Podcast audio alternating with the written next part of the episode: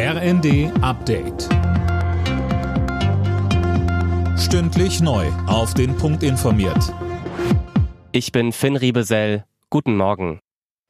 Nach dem Machtwort von Kanzler Scholz in der AKW-Debatte berät heute die gesamte Regierung über den Weiterbetrieb der verbliebenen drei Atomkraftwerke bis zum 15. April. Nach dem Kabinett müssen dem Ganzen dann auch Bundestag und Bundesrat zustimmen.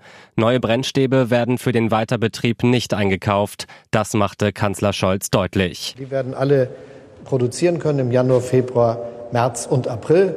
Vielleicht ist der eine schon am 20. März zu Ende und der andere schafft es bis zum 15. April. Das hängt davon ab, was noch in den Brennstäben drin ist, sonst nichts.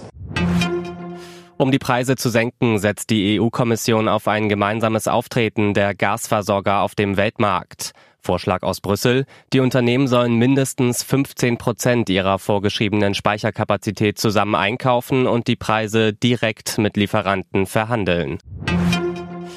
Die Legalisierung von Cannabis in Deutschland nimmt Gestalt an. Mittlerweile hat Gesundheitsminister Lauterbach offenbar erste Eckpunkte ausgearbeitet, wie das Redaktionsnetzwerk Deutschland berichtet. Mehr von Silas Quiring. Der Besitz von bis zu 20 Gramm Cannabis soll demnach künftig erlaubt sein. Dabei gibt es für 18 bis 21-Jährige dann aber wohl eine Begrenzung des Wirkstoffgehalts. Verkauft werden sollen die Produkte in eigenen Geschäften und in Apotheken. Auch ein erlaubter privater Anbau von maximal zwei Pflanzen sei geplant.